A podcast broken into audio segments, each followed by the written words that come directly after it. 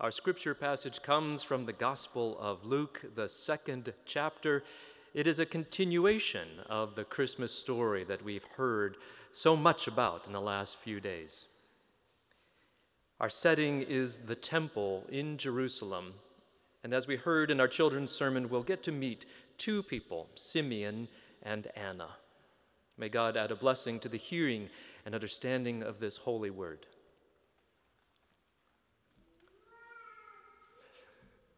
Now there was a man in Jerusalem called Simeon who was righteous and devout. He was waiting for the consolation of Israel, and the Holy Spirit was on him. It had been revealed to him by the Holy Spirit that he would not die before he had seen the Lord's Messiah. Moved by the Spirit, he went into the temple courts. When the parents brought in the child Jesus to do for him what was the custom of the law, Simeon took him in his arms and praised God, saying, Sovereign Lord, as you have promised, you may now dismiss your servant in peace. For my eyes have seen your salvation, which you have prepared in the sight of all nations, a light for revelation to the Gentiles and the glory of your people Israel. The child's father and mother marveled at what was said about him.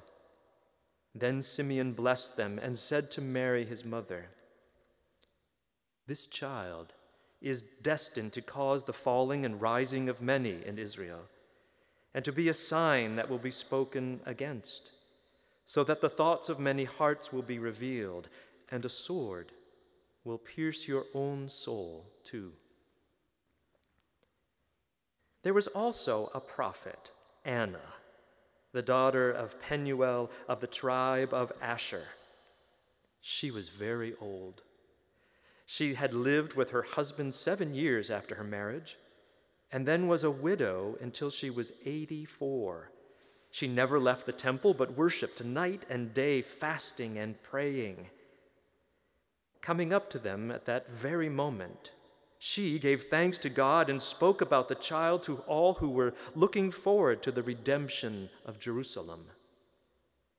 When Joseph and Mary had done everything required by the law of the Lord, they returned to Galilee to their own town of Nazareth.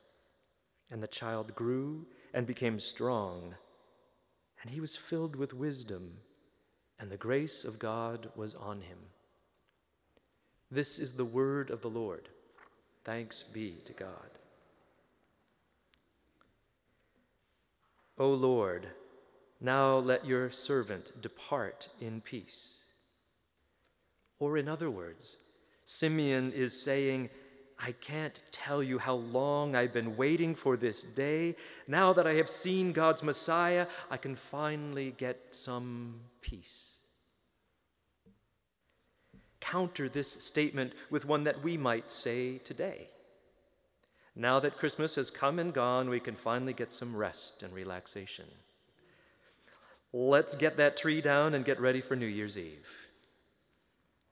These two statements sound familiar, as if they were expressing parallel sentiments, but they are not the same. We can't replace Simeon's proclamation with our exhaustion, or Simeon's elation with our exasperation. First things first.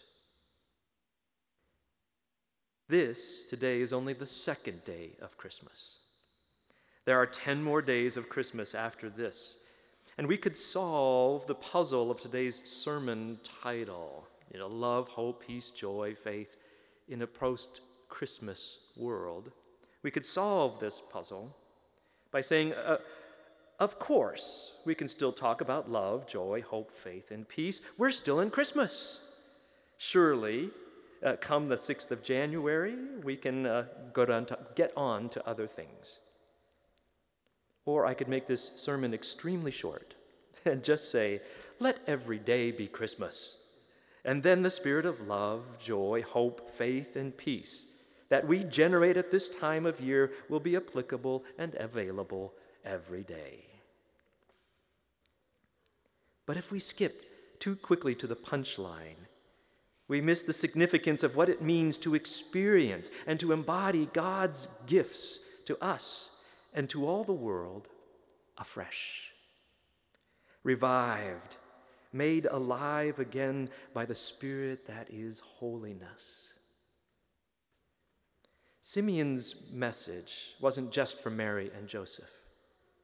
Because the gospel writer chose to tell this story, we get to hear the cosmic implications of God's message because all creation, not just Simeon, was waiting in eager longing for the revealing of God's Messiah, God's anointed deliverer, through whom would come the restoration of all things. What, we, what do we know of this Simeon? that we hear about today. We actually get quite a lot of details in this story, even though it goes by very quickly. Simeon was righteous and devout. These two words together say a lot. Some people could be referred to as righteous, as in they did everything right, according to what was required and expected. And yet, despite their righteousness, couldn't have been farther from God. We hear about folks like this throughout the gospel stories, well intentioned, but tight lipped people, gripping God's law with closed fists and shuttered hearts. Why is it, Jesus, that your disciples uh, don't wash their hands as they're supposed to? We too easily judge these folks. Jesus himself seemed from time to time to tire of them and their questions. Yet he had compassion on them too. They're trying to do the right thing. Jesus' heart reached out to those tight lipped, tightly wrapped folks. Simeon could easily have been one of these folks if it weren't for his devoutness. The word suggests something like holding well as opposed to holding tight the faith that held him. Simeon's heart was open to God. We know this because the next thing we hear about him is that the Holy Spirit was with him. Simeon had the right combination of following the letter of the law and the spirit of the law, and the Spirit was holy upon him. Have you ever met such a person? One who seemed to have the right balance between a deep and sober faith and a joy filled and buoyant compassion. That buoyancy is the Holy Spirit at work in each of us that gives us resilience for the journey, for the waiting, the receiving, the recognizing, the blessing, the praising, and the letting go and letting God. Now, we don't know at what point in the story, in Simeon's life story, that he heard from the Holy Spirit, that the Holy Spirit had revealed to him that he would see the Lord's Messiah before departing this earthly existence. Maybe Simeon was reading Psalm 27 at that point of his life and in his life of devotion.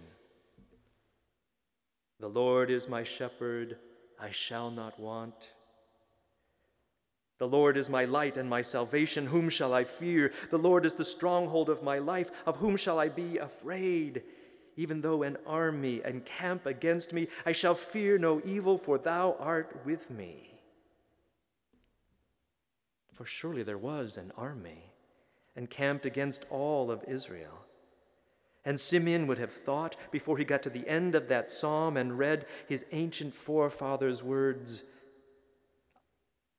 I believe that I shall see the goodness of the Lord in the land of the living. And as he half read and half prayed these words, the Spirit of God whispered in his ear, This is true. Believe this have faith. You shall see the Lord's greatest good in the land of the living. And Simeon took this to heart and held this in his soul for what? months, years, decades of waiting, along with all of creation, groaning and for waiting for the revealing of God's Son? What did Simeon believe he would see? What was he waiting for so devoutly? We are told that he was expecting the consolation of Israel. That is, the comfort, the encouragement, the elation that comes when God's verdict and vindication finally come. You see, it wasn't just Simeon who was waiting for God to do something, it was all of Israel. All of Israel was calling out to God, How long, O Lord, shall you forget us forever? There is an army encamped against us, and we are waiting to see your goodness in the midst of those who have lived to see this day. What Israel was waiting for wasn't a consolation prize. Well, Israel, you've stuck it out for so long. We have this lovely bundt cake for you. Everyone's a winner here. No, God's consolation goes deep and it's restorative. It is God's peace, God's shalom the peace that restores life. It is truly a comfort that not only enfolds us and says it's all going to be okay, it's an encouragement that says, My goodness is setting all things right. My restoration has been born among you. Wait a little longer. Continue living devoutly and rightly, and keep your thoughts open. Keep your hearts open to what I am doing in your midst. The revelation that Simeon had received through the Spirit of holiness was the foretaste of that consolation extended to all of God's people. Yet that foretaste was a comfort. If it was a comfort, it was also a burden. How big a burden was it for Simeon to live a life faithful to a whispered promise? You shall see the Lord's salvation in the land of the living. Such a burden that Simeon, it was such a burden that Simeon, Simeon thought of himself as captive to it. We often hear Simeon's prayer as, Lord, you may now dismiss your faithful servant who has served you with unrelenting tenacity for these many years. Let me retire in peace to recline in green pastures by streams of flowing water. But what Simeon is actually saying is this Free your slave, O God, from the captivity to this burden of faithfulness. Loose the bonds of your yoke, the yoke of your revelation. I've seen your anointed one born and know that your work of salvation is underway. underway bearing the weight of your promise on behalf of your people has been too much. Let me go. Let me go, restored by your peace. Surely Simeon is one speaking through the ecstatic elation of one from whom a large stone has been lifted. His desire to retire to green pastures is tempered, tempered with genuine piety. God, I see why I've been waiting so long. I get it. You are truly amazing. This day you are fulfilling your promise not only to me, but to the whole creation. But was God's promise to Simeon that he would get to disappear from the world's scene once he had seen the beginning of God's work in the Lord's anointed one? Does he disappear into bliss as soon as he leaves the stage and we turn the page? We just don't know. Maybe God said, Simeon, I release you from bearing this burden by yourself. Now that you've seen the salvation that I am bringing into the world and receiving it as faith, hope, love, and joy, you are to live out your remaining days in peace. Yes. But this peace isn't retirement to green acres. This peace is my shalom, my restoration of the whole creation. There is still work to do. You're just not having to do it alone. My salvation brings the release you seek and also greater commitment to the mission of my restoration. It has begun. It continues. My Christ will bear the burden, for his yoke is easy and his burden is light. All this time, you thought you were bearing this burden alone. See, now there was another in your midst who has borne it along with you. Perhaps you never noticed her. She was daily in the temple, fasting and praying, and she too has lived to see this day. Now that you've seen the beginning, you and Anna, it, doesn't mean that you get to fade from the world stage. Live into the unfolding of my salvation. Experience the joy that is birthed, that this birthed one brings. But the remainder of your days may not be easy.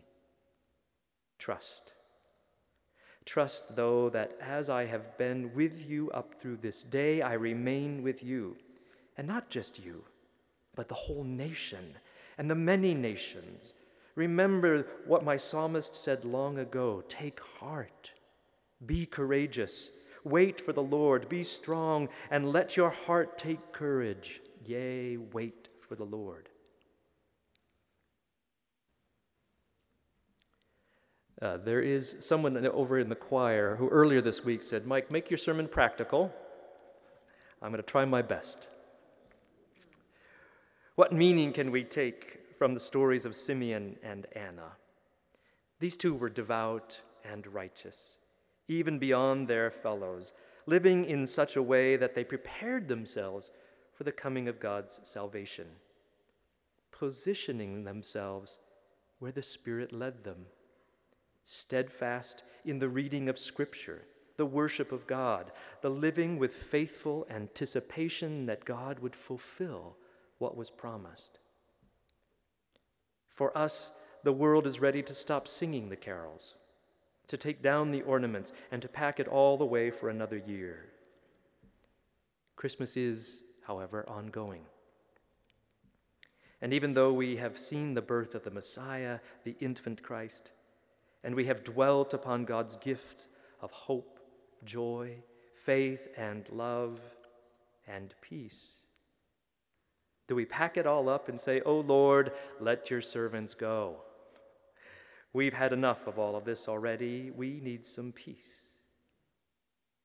The simple answer is this no. God says you don't get to pack up love, peace, joy, hope, grace, faith, and light so easily. You don't get to exit the world stage so soon. Here's what you are to do learn from Simeon and Anna. Remain faithful and devout and righteous and though they slipped away from the gospel story, their stories continued on, and your story continues on. Simeon and Anna continue to live in a post Christmas world.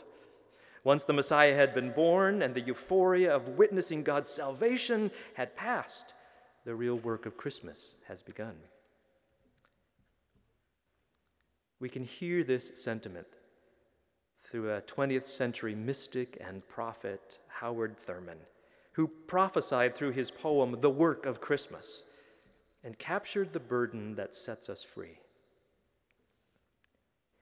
When the song of the angels is stilled, when the star in the sky is gone, when the kings and princes are home, when the shepherds are back with their flocks, when the work, then the work of Christmas begins. To find the lost, to heal the broken, to feed the hungry, to release the prisoner, to rebuild the nations, to bring peace among the people, to make music in the heart. Our Christmas celebrations are oases in the desert, a time and place to be rejuvenated by God's Spirit so that we can work out our salvation not with fear and trembling, but with faith, hope, love, joy, and with restorative power of God's peace, God's shalom. Practically, how do we do this? Read Scripture. Join in the fellowship of the saints. Worship God and live an expectation of the good that God has in store. Find the lost, heal the broken, feed the hungry, release the prisoner, rebuild the nations, take God's peace out into the world, as, and as you depart in peace, don't keep it to yourself. And make music in the heart. Sing carols. And here's a challenge for you sing carols not only during these 12 days of Christmas, but throughout the year. Once in a while, pick up that hymnal, pick up a hymnal, open it up to the section with the Christmas hymns, and use our hymns as a means of devotion to bolster your spirit. I'll get us started. Here's one. Listen to its message for us, and let the spirit of holiness enfold and embolden you. Listen to how God on high brings glory to the lowest places and lifts us up. These hymns encapsulate with just a few words what we strive to say and hear through this sermon today. Pay special attention to the third verse. Here we go. It came upon a midnight clear. That glorious song of old, from angels bending near the earth to touch their harps of gold. Peace on the earth goodwill to all, from heaven's all gracious King. The world in solemn stillness lay to hear the angels sing.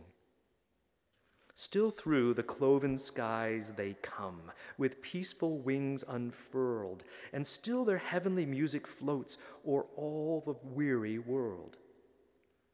Above its sad and lowly plains, they bend on hovering wing, and ever o'er its Babel sounds the blessed angels sing. And ye, beneath life's crushing load, whose forms are bending low, who toil along the climbing way with painful steps and slow. Look now, for glad and golden hours come swiftly on the wing. Oh, rest beside the weary road and hear the angels sing. For lo, the days are hastening on by prophets seen of old, when with the ever circling years shall come the time foretold, when peace shall over all the earth its ancient splendors fling, and the whole world send back the song which now the angels sing. Peace, hope, faith, love, joy, light. May all these find their way into your righteous and devout hearts and sustain you for the journey ahead.